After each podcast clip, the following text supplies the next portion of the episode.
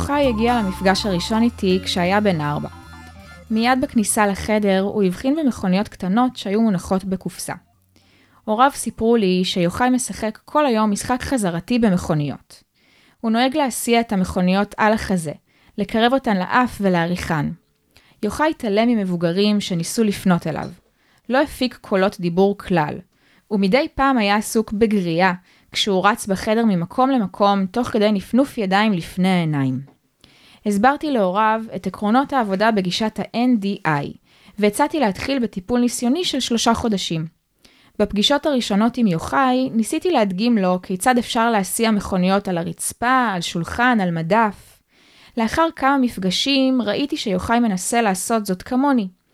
בשלב זה הוא התנגד להצטרפות שלי אליו, ואי אפשר היה להגיע לפעילות משותפת. בהדרגה, תוך כמה שבועות שבהם אני הצטרפתי למשחק שלו, והסעתי מכוניות כמוהו, הצלחתי להצטרף אליו תוך כדי שאני יוצרת את פעילותו. בהדרגה, יוחאי החל לפנות לי תור, במרכאות, והצלחנו ליהנות יחד מהסעת מכוניות על פי תור. לאחר שיוחאי פיתח בי אמון, אפשר היה לראות שהוא נהנה מכמה פעילויות משותפות, כגון הדלקת נרות יום הולדת מול מראה, קישוט החדר בבלונים, ניפוח בועות ומשחק בכלי נגינה. בכל אלה תרגלנו משחק לפי התור, שימור קשב משותף לאורך זמן, והבעות של התפעלות ושמחה. הוריו של יוחאי עקבו בפליאה אחר התרחישים בחדר הטיפולים. הם נהגו לצלם במצלמת וידאו פעילויות חדשות, ולחזור אליהן בבית בצורה דומה. יוחאי, שהיה בן ארבע במפגש הראשון, החל להגיב לשפה מדוברת, כתשעה חודשים לאחר התחלת הטיפול. הוא החל להפיק קולות כארבעה חודשים אחר כך. היום יוחאי הוא בוגר צעיר. הוא מטופל בגישת NDI, הוא מתרגל הבנת מטאפורות, מצבים אירוניים, פניות חברתיות ועוד. יוחאי מבין עברית, רוסית ואנגלית, הוא משתתף בחוג רובוטיקה, בשיעורי שחייה וברכיבה על סוסים. הדיבור שלו שוטף ואינו מעורר תשומת לב. אוקיי, שלום לכולם, שלום לכל המאזינים ולכל המאזינות של הפודקאסט מאחורי הכריכה, הפודקאסט של הוצאת ספרי ניב. אני ענת כהן, אה, ובכל תוכנית אני מראיינת אה, סופר או סופרת שהוציאו ספר בתקופה האחרונה. יחסית. אה, היום נמצאת איתי פרופסור אסתר אתי דרומי. היי, מה שלומך? שלום, תודה, ואיך את? אני מצוין. אסתר או אתי? איך לקרוא לך? אתי. אתי. אתי. אוקיי, מעולה. אז uh, אתי, uh, בעצם הציטוט שהקראתי לקוח מתוך הספר אוטיזם, מסע להבנת הרצף, uh, שהוצאת לפני שנתיים, נכון. פחות או יותר, נכון, ב-2018. Uh, ובאנו לדבר היום על הספר ועל הקורס שהוצאת בעקבות הספר ועוד כמה דברים מעניינים. רגע לפני שאנחנו מדברות על כל זה, אני קצת אספר עלייך, שהמאזינים יוכלו להכיר אותך, ברשותך. בבקשה. אז uh, את בעצם uh, קלינאי תקשורת. נכון. Uh, יש לך uh, קליניקה uh, שנקראת אקורד. Uh, את uh, חוקרת ומרצה בתחום הפרעות בתקשורת. Uh, חוץ מזה את גם פרופסור מהמניין uh, בחוג לחינוך מיוחד ולייעוץ חינוכי באוניברסיטת תל אביב. Uh, וכמו שככה הזכרתי, את uh, חוץ מהספר הוצאת לאחרונה קורס דיגיטלי שנקרא אוטיזם אחד על אחד, שזה בעצם קורס הדרכה לאנשי מקצוע ולהורים. נכון? נכון מאוד. מעולה. אה, אז אני חייבת להגיד לך שסופר מעניין אותי לדבר איתך. הנושא הזה, אני לא יודעת אה, להסביר עליי למה כל כך מעניין אותי, אבל לפני שאנחנו בכלל נכנסות לספר ולהגדרות ולכל זה, למה זה כל כך משך אותך, הנושא הזה של אה, אוטיזם? זאת שאלה מאוד טובה, ואני נשאלת הרבה פעמים כמובן, כי הרבה מאוד אנשים מכירים את העבודה הקודמת שלי, והיא עסקה בעצם באיך ילדים דוברי עברית מפתחים את השפה, ילדים בהתפתחות טיפוסית. ואחרי כ-10 או 15 שנים שחקרתי את השאלה המעניינת של איך ילדים לומדים לדבר, אה, פניתי לאוכלוסיות מיוחדות, ולמעשה חקרתי לאורך השנים כמה וכמה אוכלוסיות, חקרתי ילדים שמתקשים בשפה ורק בשפה, חקרתי ילדים עם בעיות שמיעה, ורק ב-20 השנים האחרונות אני באמת אה, מתמקדת יותר באוטיזם. רק. רק 20 שנה. כן. אצלי כל נושא הוא לשנים ארוכות. וואו. והאמת היא שהנושא של אוטיזם הוא אחד מהנושאים הבוערים היום, גם בגלל העלייה בשכיחות של התופעה, וגם בגלל שב-20 השנים האחרונות נעשה בעולם כל כך הרבה מחקר על אוטיזם, שאנחנו בעצם מחודש לחודש לומדים דברים חדשים על הנושא. וואו. ועניין אותי להיכנס לנושא שהוא באמת מורכב, אה, יש בו הרבה מאוד תחומים שצריך אה, בהם מומחיות. אה, מסקרן, פשוט מסקרן. למעשה ממש. באיזשהו מקום משקף את מורכבות המוח האנושי ואת השונות בין אנשים. וואו, כן. בואי ננסה להגדיר מה זה, אה, מה זה אוטיזם, מה זה בעצם אה, לקות על הרצף האוטיסטי, אה, איך מגדירים ואיך מאבחנים אותה. אוקיי, הרבה שאלות שאלת בבת אחת. נכון. מה זה אוטיזם? אוקיי, אוטיזם, היום אנחנו יודעים שהיא לקות נוירוביולוגית. מה זאת אומרת נוירוביולוגית? זה אומר שזה לקות שקשורה במוח. ואנחנו קוראים לה לקות, וגם מציינים שהיא לקות התפתחותית. ולמה אנחנו מתכוונים כשאנחנו אומרים התפתחותי? אנחנו אומרים שזה מתחיל מאוד מוקדם, ומשנה את פניו לאורך החיים של הפרט. אה, מדובר בעצם במוח שהתוכנה שמפעילה אותו היא שונה מהתוכנה של אדם בהתפתחות טיפוסית. וואו. אז בעצם אנחנו צריכים להבין מה קורה שם, גם מבחינה ביולוגית, גם מבחינה פסיכולוגית, גם מבחינת התפתחות השפה, ובעיקר נושאי התקשורת. עכשיו, כשאנחנו מדברים על ההגדרה היבשה של אוטיזם, באוטיזם יש לנו שני תחומי קושי. התחום אחד הוא התחום התקשורתי, הבין אישי, התחום שבעצם דיברת עליו בסיפור שקראת, כן? אנחנו יוחאי. מחפשים שיתופיות בין מבוגר וילד כדי לייצר את מה שנקרא הדדיות בתקשורת. והדדיות בתקשורת זה אומר יכולת ליזום וגם יכולת להגיב. כשיש לנו ילד שרק יוזם או רק מגיב, זו כבר לקות בתקשורת.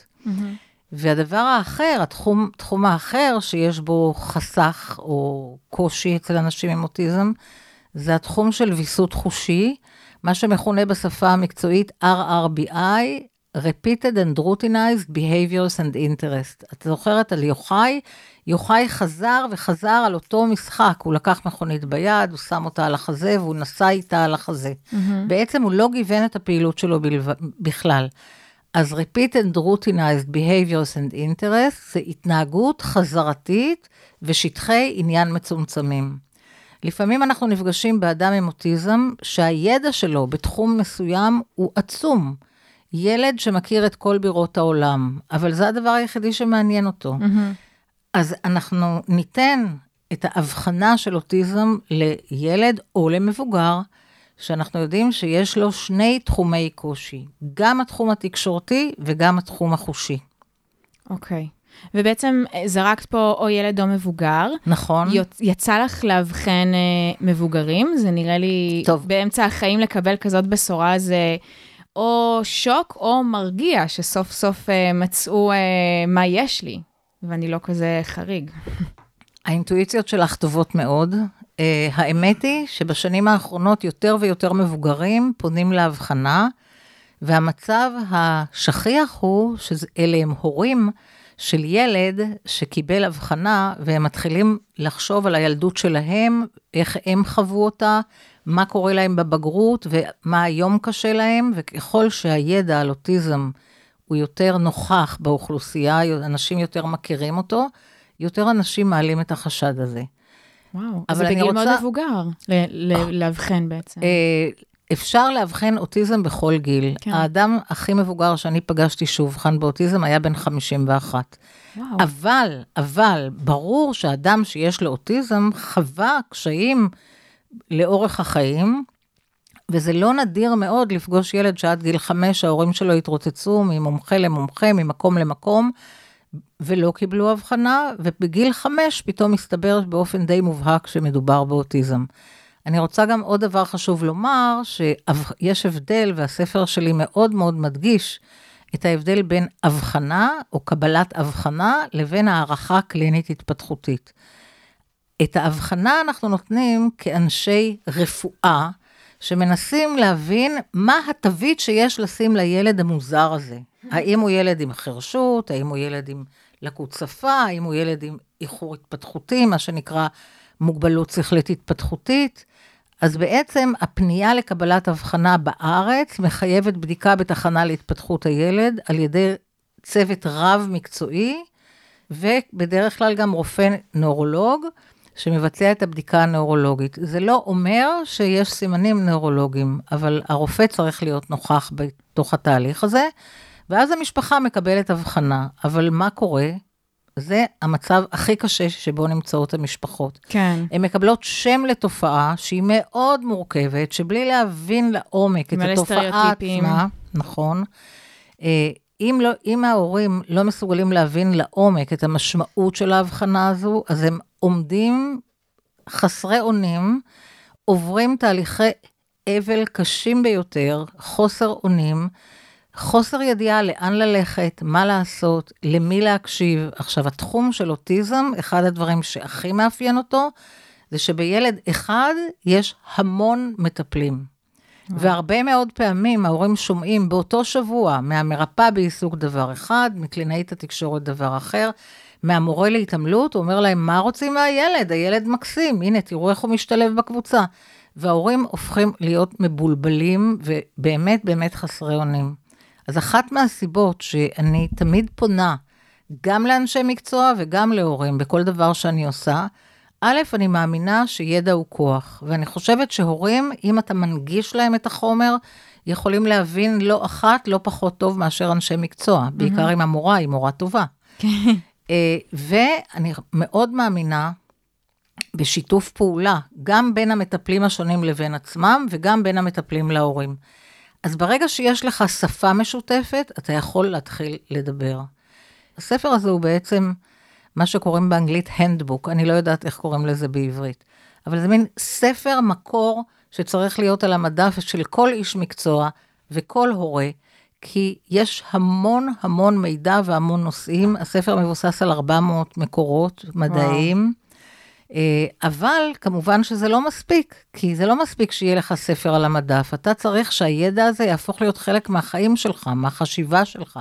כן. ולכן פיתחתי את הקורס, כי הקורס בעצם מפגיש עם אותם, עם תכנים דומים, לא כל התכנים של הספר, אבל תכנים דומים של הספר, אבל ברמה הרבה יותר פרקטית. Mm-hmm.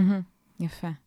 Uh, רגע לפני שאנחנו נדבר על הקורס, אנחנו עוד מעט נדבר עליו, אני רוצה רגע שתיקחי אותי לאיזשהו יום בקליניקה, שבו את מבשרת באמת, יושב אצלך הורה וילד, ואת מבשרת להם את הבשורה הכל כך קשה, וגם זה משהו ש... את יודעת, אוטיזם זה משהו שלא יודעים מלידה, לא יודעים מההיריון, זה משהו שהילד נראה רגיל הרבה פעמים. נכון. ולאט לאט זה משהו שמתחילים לראות שהוא קצת שונה. שונה. אה, ואז מקבלים את הבשורה, ואני חושבת שזאת יכולה להיות בשורה מאוד מטלטלת. לא יודעת אם בשביל הילד, אם הוא קטן אז הוא לא... לא. אז אני יכולה להרגיע אותך. Mm-hmm. מעולם לא ניהלתי שיחה עם הורים בנוכחות הילד. אה, אוקיי. הצורה שבה אני בודקת את הילדים, אני בעצם מתחפשת לתחנה להתפתחות הילד שלמה. Mm-hmm. ואני פה קודם כל פוגשת את הילד לשעתיים וחצי עד שלוש שעות, שאני עם הילד והוריו, בהקשר שהוא כמעט הקשר טבעי. Mm-hmm. זה אמנם בקליניקה, הילד משחק עם האימא, משחק עם האבא, משחק איתי.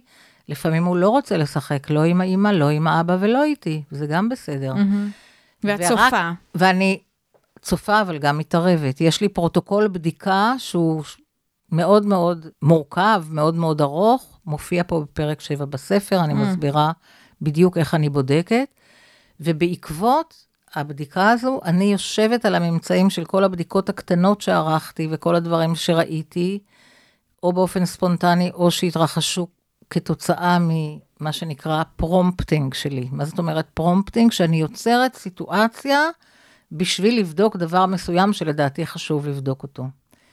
וזה כמו עידוד, כמו דיבוב, אבל זה לא דווקא מילולי. הרבה מאוד מהילדים שאני בודקת הם בני שנה וחצי, הם עוד לא מדברים. כן. אבל אני בודקת מה קורה מבחינת הבסיס הלא מילולי של התקשורת, שבדרך כלל אפשר לראות את הלקות עוד הרבה לפני שהמילים הראשונות לא מופיעות. כן. אה, אז רגע, אז בואי נחזור, את אמרת בעצם שאת לא ואז- מדברת, לא מספרת בנוכחות הילד. ואז בפגישת המשך, אני מדברת עם ההורים בלבד, מזמינה את ההורים אליי לשיחה של שעתיים, שבה אני מסבירה להם בדיוק מה ראיתי, ואני גם מזכירה להם מה, מה קרה בתוך החדר. ולמרות שאני בדרך כלל יודעת מה ההבחנה, אני לא, לא מדברת על זה עם ההורים בפגישה הראשונה. בפגישה השנייה אני מספרת להורים מה בדקתי, איך בדקתי ומה מצאתי, וכמובן מחפשת את האישור שלהם. א', הם היו איתי בחדר הבדיקה, האם הם זוכרים את המשחק המסוים, האם הם זוכרים את הפעילות המסוימת, האם הם שמו לב כמוני, למשל, שהילד היה מאוד מאוד עסוק בדלת, ומדי פעם סגר את עצמו בתוך החדר לבד, ואפילו לא ביקש מההורים או ממני להיכנס איתו, mm-hmm. למשל. ובשיחה הזו אני גם מספרת להם בצורה מאוד מתונה מה האפיונים הבולטים של אוטיזם, ומה מתוך כל הפרמטרים שאני בדקתי הם הפרמטרים המגדירים אוטיזם. מהמם. וכמובן, במקרה שאני בטוחה שמדובר בילד על הרצף, אני מסבירה שלפי חוקי מדינת ישראל הם חייבים בשלב מסוים לפנות אל הממסד ולקבל הבחנה מצוות רב-מקצועי, שזה לא הדבר שהם עשו אצלי. אבל מה שהם עשו אצלי, הם קיצרו תהליכים בחודשים רבים, ובעקבות ה- שתי הפגישות האלה, אני גם יושבת בוקר שלם וכותבת חוות דעת מאוד מפורטת, שבה אני גם מתכננת את תוכנית הטיפול האופטימלית לילד הזה, בזמן הזה, במקום הזה. כי מה שקורה הרבה מאוד פעמים, זה שהמערכת מפגיזה את המשפחה בהמלצות על המון טיפולים, שחלקם לא רלוונטיים לפרופיל של הילד הזה בזמן המסוים. זהו, צריך פה לתפור חליפה לכל ילד ולכל כן. משפחה לפי המידות שלה. אז האמת, את מדברת על טיפול, וגם אה, אה, מדובר על טיפול בקטע שהקראתי בהתחלה, על יוחאי, שהוא אה, עבר שיפור מדהים, נכון. בפרק זמן אה, לא ארוך. אה, בפרק זמן ארוך, אני ציינתי כן? שם כמה שנים. כן, אה, נכון, אבל אמרת כבר אה, ארבעה חודשים אחרי, הוא התחיל כן, קולות. כן, כן. אז כמה באמת, זה, זה מעודד מה שאת כותבת, זה מעודד מה שאת אומרת. אז כמה באמת שיפור יכול להיות אצל אה, ילד, אם הוא מתחיל את הטיפול בזמן, ואת הטיפול שתפור למידותיו, כמו שאת אומרת. זהו, אני חושבת שהסיפור הזה של טיפול תפור למידותיו הוא מאוד חשוב, אבל יש גם עוד דבר חשוב, מאוד, וזה מי הילד. כי לה, להפרעה הזו, או לבעיה הזו, אני מאוד מאוד לא אוהבת אה, את המילה הפרעה. אפילו את המילה לקות אני לא אוהבת. כן. אם הייתי רוצה ללכת עם צו ליבי, הייתי אומרת, המצב הזה, שנקרא אוטיזם.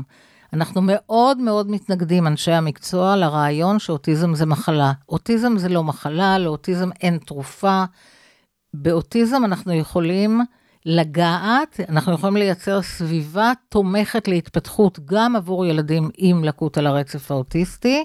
וכאן אני עונה לשאלה שלך, למה אנחנו קוראים לזה רצף? כי יש שונות עצומה בין המקרים. ויש דרגות חומרה שונות, לא רק ברמה של קו אחד, אלא אם אני בהערכה בודקת קשר, תקשורת, הבנת שפה, חשיבה, הסמלה, המון המון דברים. בכל אחד מקווי הבדיקה האלה יש רצף של פתרונות. Mm. ולכן מדובר על פרופילים שהם מאוד מאוד מאוד מורכבים. נדיר, אני בדקתי כבר אלפי ילדים. נדיר שאני רואה בבדיקה ילד שמזכיר לי בדיוק ילד אחר שהכרתי אפילו לפני 17 שנים. וואו. זה קורה לי, אבל זה נדיר.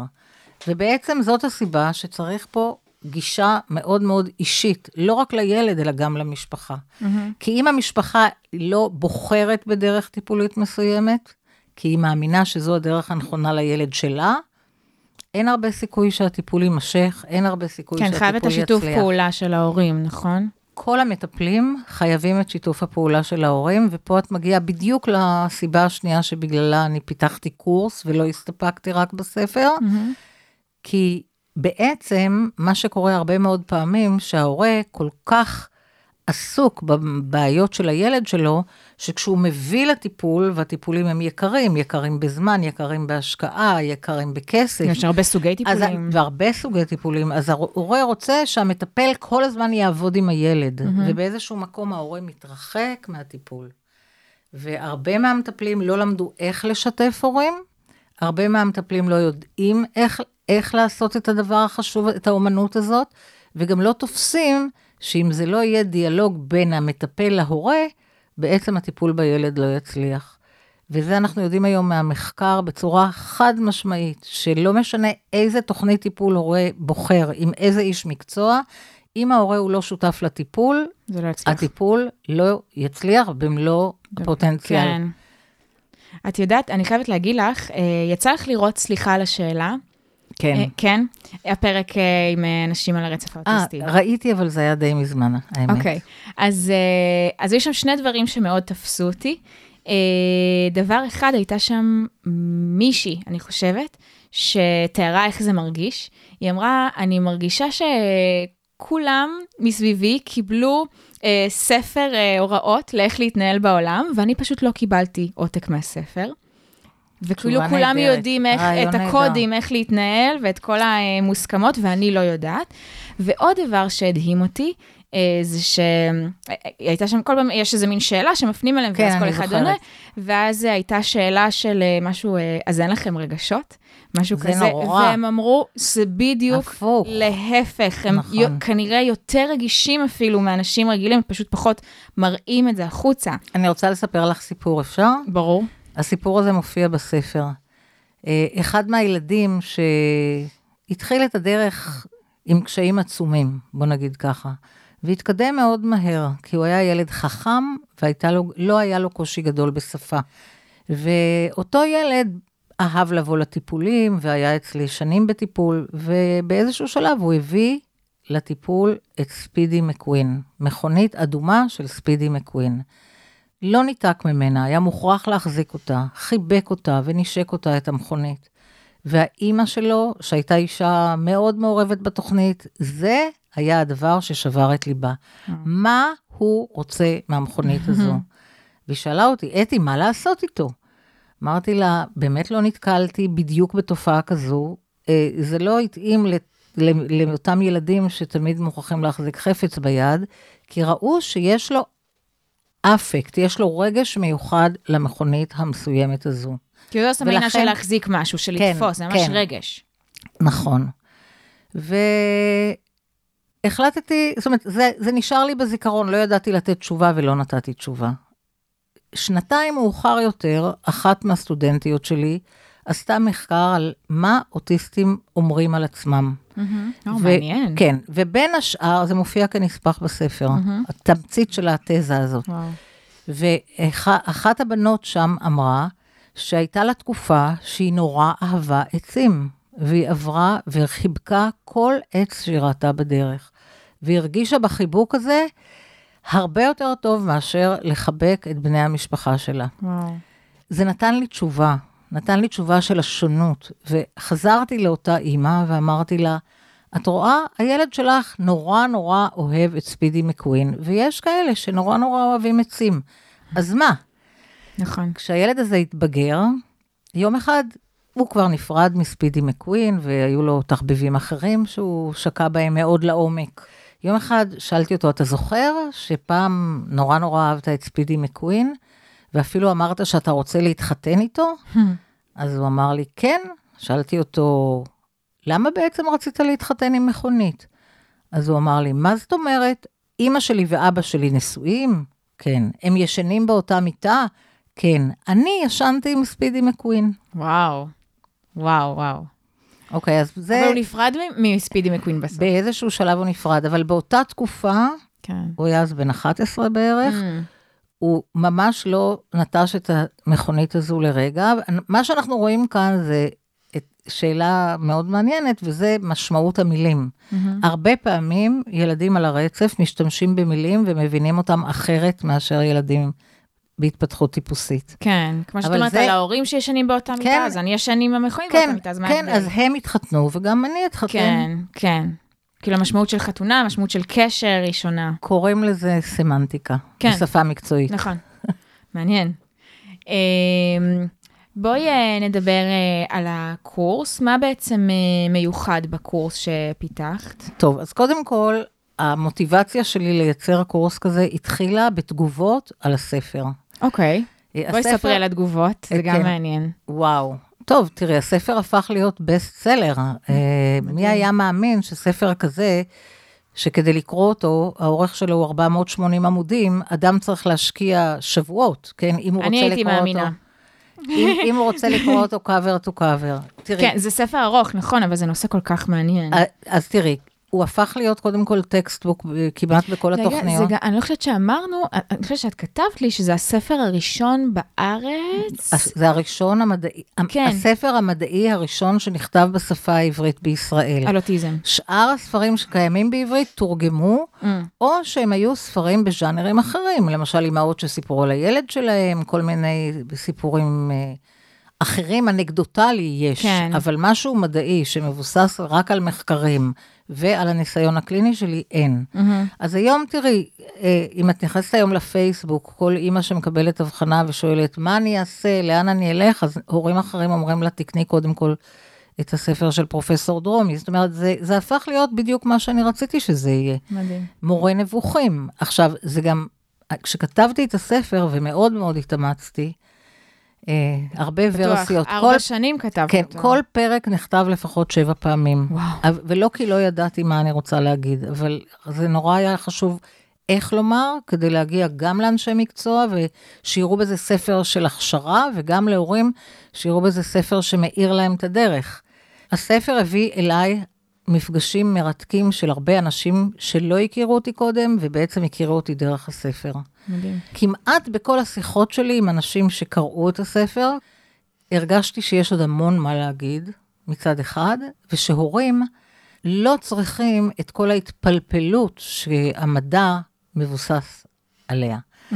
זאת אומרת, כשבספר הזה אני נגיד משתמשת במונח כמו תיאוריית ה mind, אז אני מספרת מי יצר את זה, לאיזה סיבה, מה המבדקים שאנחנו משתמשים בהם כדי להבין מה זה תיאוריית ה mind. אבל הורים רק צריכים להבין מה זה תיאוריית ה mind, הם לא צריכים לשקוע בכל הפלפול המדעי. כן. ויותר ויותר הבנתי גם, וראיתי במו עיניי, שכל שנה ההורים נהיים צעירים יותר. אם אנחנו מאבחנים הורים, ילדים, נגיד בין גיל שנה ועשרה חודשים לשנתיים וחצי, או אפילו בין שנה וחצי לארבע, ההורים שלהם הם בני 32. מה עושים היום הורים בני 32? מסתכלים בטלפון.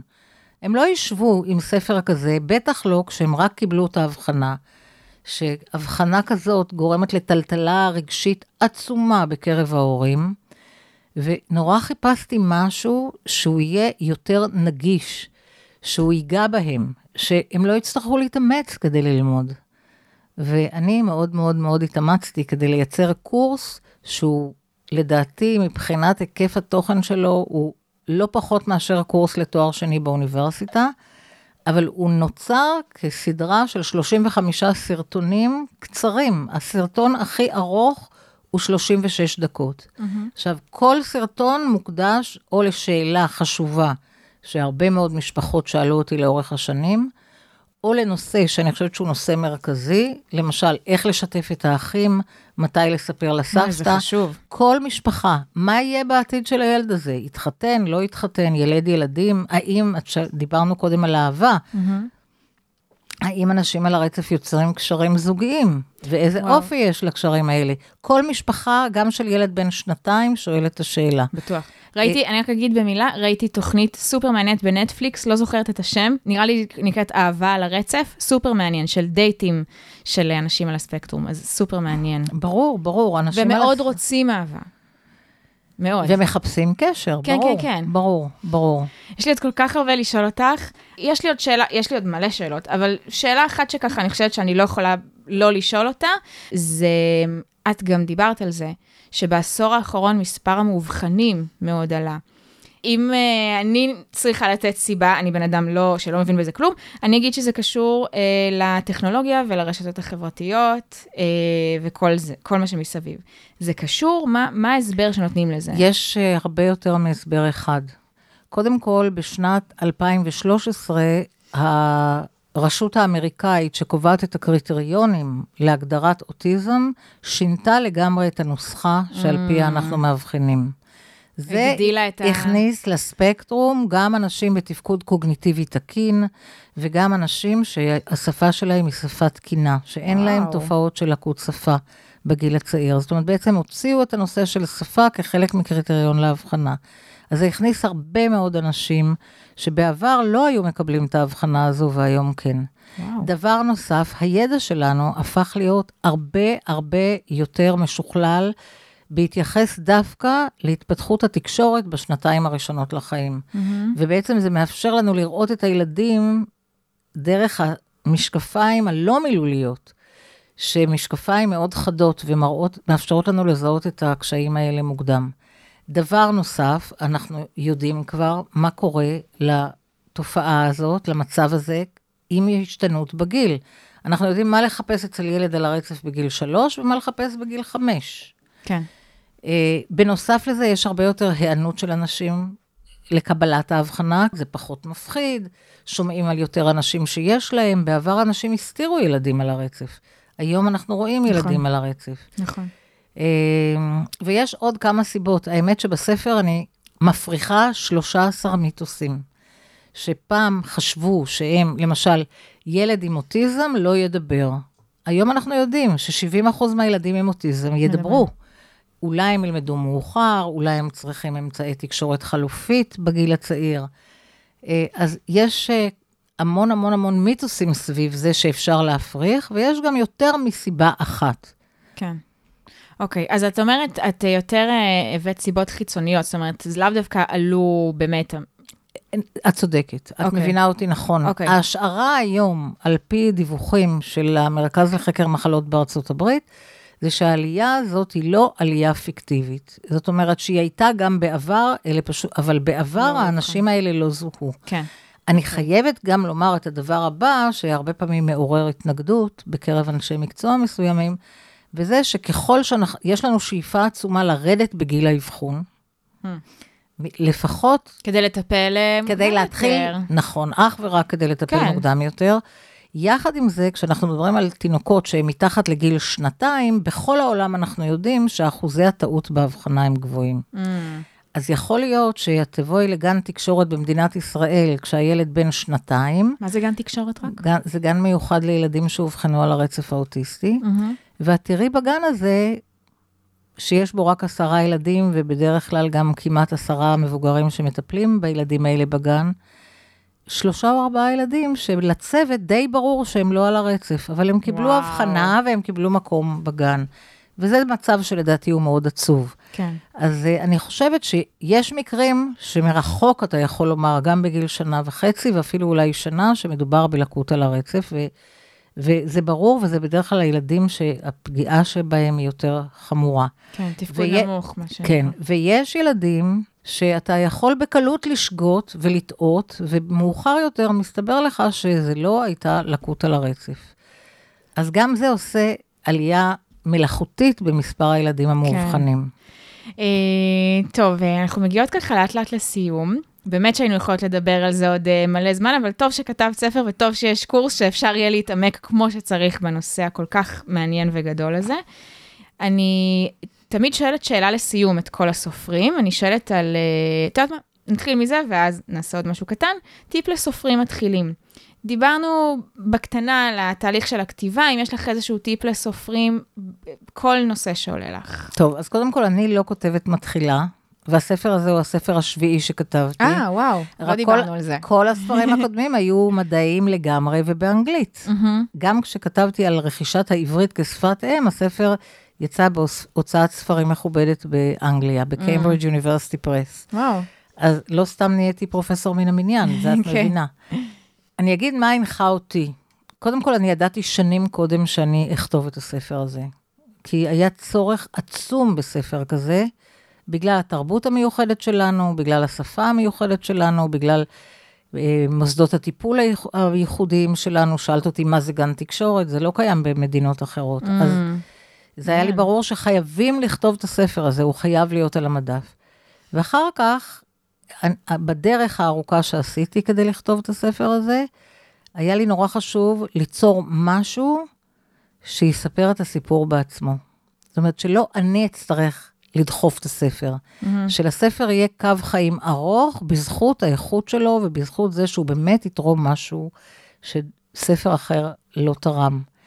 ואני חושבת שזו העצה שלי לסופרים, זה צריך לבעור בעצמותיכם, ואתם צריכים להשתדל לעשות את המוצר הכי הכי טוב שאתם מסוגלים לעשות, כדי שהספר יפלס את דרכו בעולם הזה בזכות עצמו ובעצמו, ולא בזכות המאמצים שלכם. וואו, יפה. אמ, אז עוד שאלה, זה ככה כאילו מתקשר לי לטיפ, זה קצת קשה להגיד טיפ, אבל אם יש דבר אחד שאת רוצה להגיד להורים שהילד שלהם לאחרונה אובחן אה, על הרצף האוטיסטי, דבר אחד. מה אני? אספר מה אמר לי אבא אה, שרכש את הקורס, אני חושבת שזה יגיד את הכל. יאללה.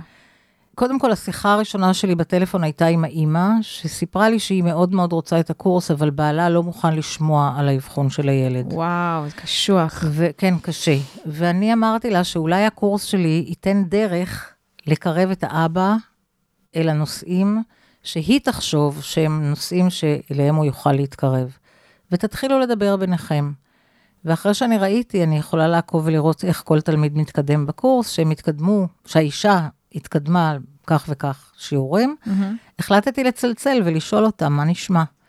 והוא הרים את הטלפון. אה, ואני מאוד התרגשתי, והצגתי את עצמי, גם הוא התרגש, הוא אמר לי, מה, אני מקשיב לך, אני שומע אותך בטלוויזיה, פתאום את עכשיו איתי בטלפון. אמרתי. כן, זו אני. ורציתי לשמוע, מה אתה חושב על הקורס? והוא אמר לי, אני יכול להצטער רק על דבר אחד, שלא הכרתי את הקורס הזה לפני שנה, את היית חוסכת לי שנה שלמה של דיכאון. וואו. אז אני חושבת שזו התשובה, אבל אני גם רוצה להוסיף עוד דבר קטן. אני הרבה נשאלת, למה אני חושבת שאנשי מקצוע ייהנו מהקורס הזה? מהמם. והתשובה היא, בהרבה מאוד מקצועות טיפוליים, ופגשתי בימי חיי הרבה מאוד מטפלים מאוד מוכשרים, שעובדים עם ילדים אוטיסטים, אבל אף פעם לא למדו אוטיזם. כן. ובעצם הם סומכים על האינטואיציה הקלינית שלהם ועל הניסיון הרב שנים שלהם, וחסרה להם טרמינולוגיה, חסרים להם מושגים, חסר להם לראות את האינטגרציה הכללית ומשהו ממעוף הציפור. מהמם. ואנשי המקצוע שקנו את הקורס הזה, וביניהם מנוסים מאוד, גם מרפאים בעיסוק, גם פיזיותרפיסטים, גם אפילו אנשים שעושים שיאצו, מהמם. אמרו לי שהקורס הפך אותם לאנשים שמאמינים יותר בעצמם, שיש להם כוח מדהים. לתת מעצמם למטופלים שלהם יותר ממה שהיה להם קודם. ואני חושבת שזה דבר אדיר. זה, זה מין דבר שהופך את העבודה שלך כאיש מקצוע לאיכותית יותר. וכמובן שנותן לך כלים לעבוד בשיתוף פעולה עם ההורים, ולא להרגיש שאתה לא עובד. כן, כי כל כך חשוב השיתוף פעולה הזה, כמו שאמרנו. כן. אה, טוב, אה, אתי, אסתר, איפה אפשר לקנות את הספר ואת הקורס? בואי ספרי. אה, גם הספר וגם הקורס נמכרים באתר הקליניקה שלי, והקליניקה שלי נקראת אקורד. מהמם. אז uh, ברגע שמקישים פרופסור אתי דרומי אקורד, או שזה גם דף הפייסבוק המקצועי שלי, או כמובן uh, את שם הספר, אפשר להגיע לאתר הקליניקה ושם אפשר לרכוש. אוקיי, אנחנו גם נשים לינקים כשנעלה את הפרק בפייסבוק. אה, אז אה, פרופסור אסתר אתי דרומי, עם הספר אה, אוטיזם, מסע להבנת הרצף. אה, המון תודה, היה לי מאוד מעניין. אה, זהו, תודה רבה. תודה גם לך. תודה. ביי ביי.